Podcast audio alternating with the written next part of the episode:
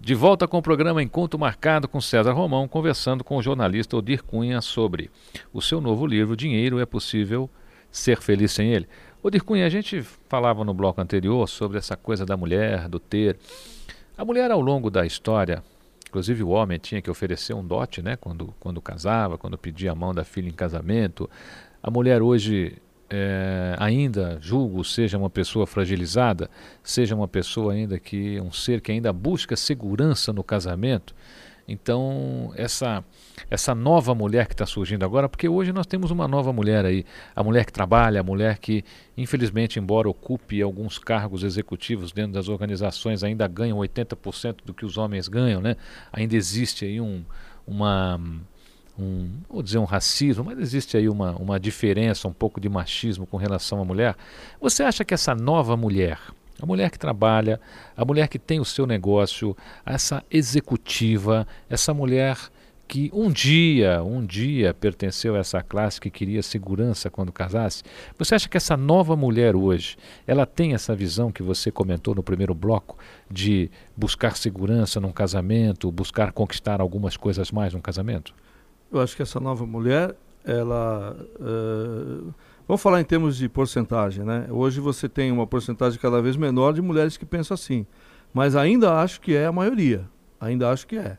Uh, a mulher, como você mesmo falou, ela, ela ganha hoje 80% menos do que o homem na mesma função, mas essa evolução está sendo muito rápida. Há 20 anos atrás a mulher ocupava 20% do mercado de trabalho, hoje, no caso de, da cidade de São Paulo, ela, por algumas estatísticas, ela já tem, ocupa mais do que 50% do mercado de trabalho, ou seja, há mais homens desempregados do que mulheres. Então, em pouco tempo, ela vai ocupar a maior parte do mercado de trabalho. E essa ideia de que o homem deve ser o provedor, claro que vai diminuir com o tempo. Mas a mulher é que gera, a mulher cuida dos filhos, então é essa responsabilidade maior de provedor, apesar de toda a liberalidade da, da nova mulher, ainda vai ficar a maior carga em cima das costas do homem.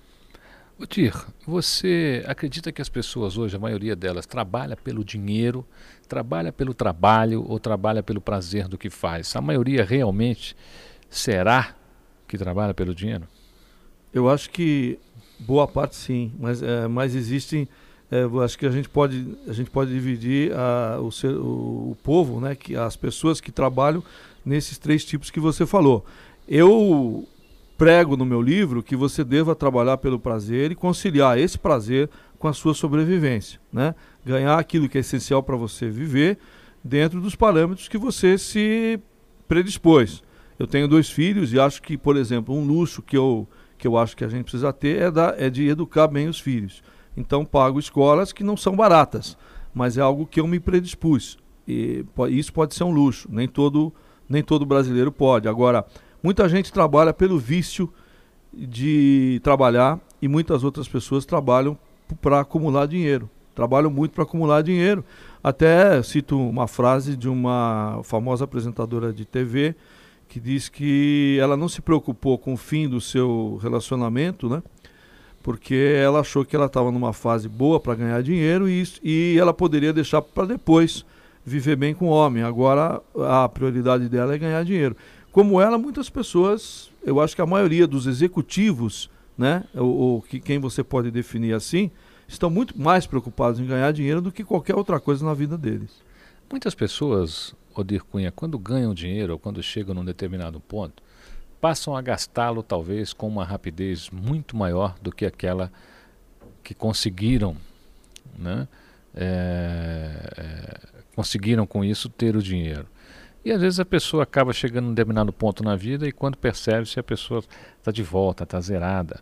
Então você vê pessoas aí que de repente ganham um pouco de dinheiro, já compram um helicóptero, já compram uma casa no campo, uma casa na praia, um apartamento em Miami. E às vezes as pessoas esquecem o fato de que só ter ainda é um começo, porque o manter depois é algo muito mais difícil. E o brasileiro, ele tem esse perfil. O brasileiro vai, ganha o dinheiro, gasta imediatamente esse dinheiro e aí ele percebe que para manter uma fazenda ele precisa muito, para ter um helicóptero ele precisa muito, e isso acontece muito também, Odir, nas organizações.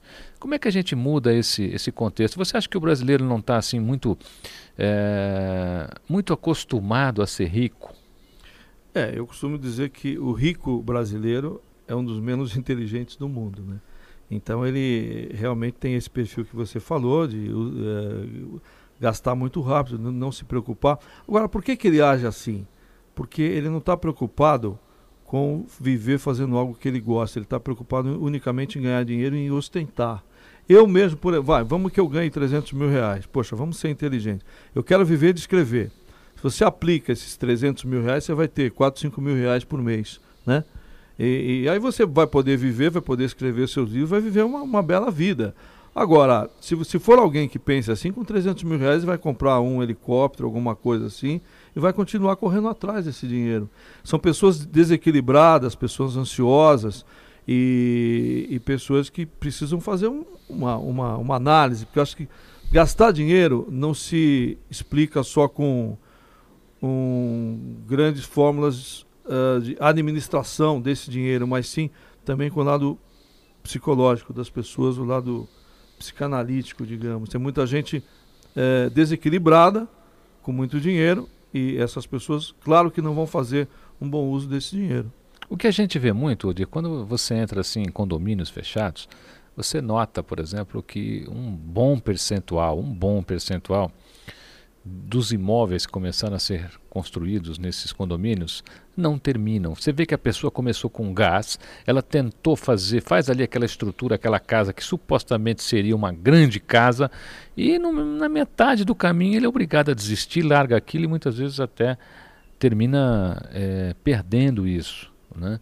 E quando você avalia a pessoa, você diz assim: olha, mas quanto é que você tinha para construir a casa? Ah, eu tinha X. Mas a casa ia custar XY. Ah, mas eu com o tempo eu daria um jeito, porque o brasileiro ele tem essa coisa de ele não tem, mas ele acha que ele vai conseguir dar um jeito. E hoje nós não estamos mais na era do eu dou um jeito. A coisa mudou Bom, um pouco. Você né? estava falando da casa, eu eu, eu eu, eu eu mesmo passei por essa por essa experiência. Essa casa de quatro suítes que eu falei, eu estava construindo, estava no final, mas já tinha ido todo o meu dinheiro, o dinheiro da minha ex-mulher, e a minha revista quebrou e nós tivemos que vender. Estava no telhado, nós tivemos que vender. Então foi mais um. Agora, por que, que eu tentei fazer essa casa com quatro suítes, piscina, etc? Satisfazer um sonho da minha ex-mulher. Não era um sonho meu. E há uma norma que todo consumista leva a sério, que é você não compra nada se não fizer dívidas. Eu sou totalmente contrário. Acho que você só pode comprar desde que você tenha o dinheiro. Se não tiver, não compre. As pessoas hoje, eu, eu digo muito isso, que as pessoas compram o que não precisam e vão pagar com o que não tem. Hoje, hoje você recebe na sua casa, por exemplo, um catálogo, isso é muito interessante. Você estava falando das agências de publicidade, quer dizer, é, um, é uma campanha muito grande hoje para as pessoas realmente consumirem. Né? O apelo hoje é consumo. O apelo hoje, de qualquer maneira, é consumo. Então você recebe um catálogo na sua casa e nesse catálogo você encontra um pegador de carne que aumenta eletricamente. Quer dizer, você aperta um botãozinho, o pegador aumenta, aí você acha aquilo fantástico e descobre que até hoje você viveu sem aquilo, mas a partir daquele momento que você conheceu o pegador elétrico de carne, você nunca mais vai conseguir viver sem ele. Então a, a, a publicidade hoje ela conseguiu encontrar esse ponto e criou objetos de consumo justamente nessa direção. Objetos que as pessoas olham a primeira vez e dizem: Eu não posso mais viver sem isso. E aí as pessoas começam a consumir, né? É por isso que eu te falei. Eu acho que o nosso rico é um dos menos inteligentes, porque mesmo nos Estados Unidos, que é um povo muito crédulo né, e muito consumista, por exemplo, a maior parte do, dos ricos tem carros usados ou carros que já têm pelo menos dois anos de uso. Aqui você é um demérito você, se você for rico não ter o carro do ano não, não tiver. Agora, se você já tem um carro bom, que você gosta, né? Por que, que você precisa ter sempre um carro do ano, som do ano, tudo do ano, né? Então, é, é um contrassenso, mas as pessoas não pensam. Eu acho que toda essa campanha publicitária é justamente para as pessoas não pensarem. Acho que o bom, o, a boa publicidade é aquela que vende sem permitir que você pense. Porque se você pensar, você vai, pô, sempre vivi sem isso, quer dizer, eu vou comer a minha carne normalmente sem precisar desse pegador. Mas as pessoas não param e não pensam. Né? E temos aí um, uh, esse assunto de carro, né? O Brasil é um país onde os carros até mudam muito pouco de ano a ano, né? Eu me recordo muito bem é, da, da, da, das mudanças na época da Volkswagen, né?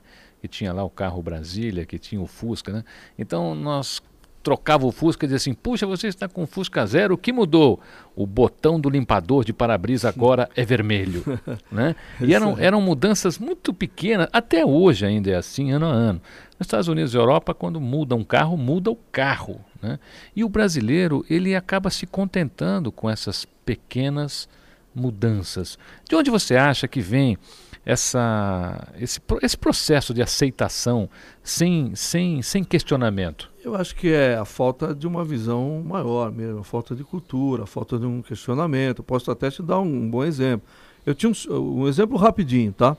Eu tinha um sócio na minha assessoria de imprensa e era uma época que eu estava pensando em, em criar a empresa, crescer.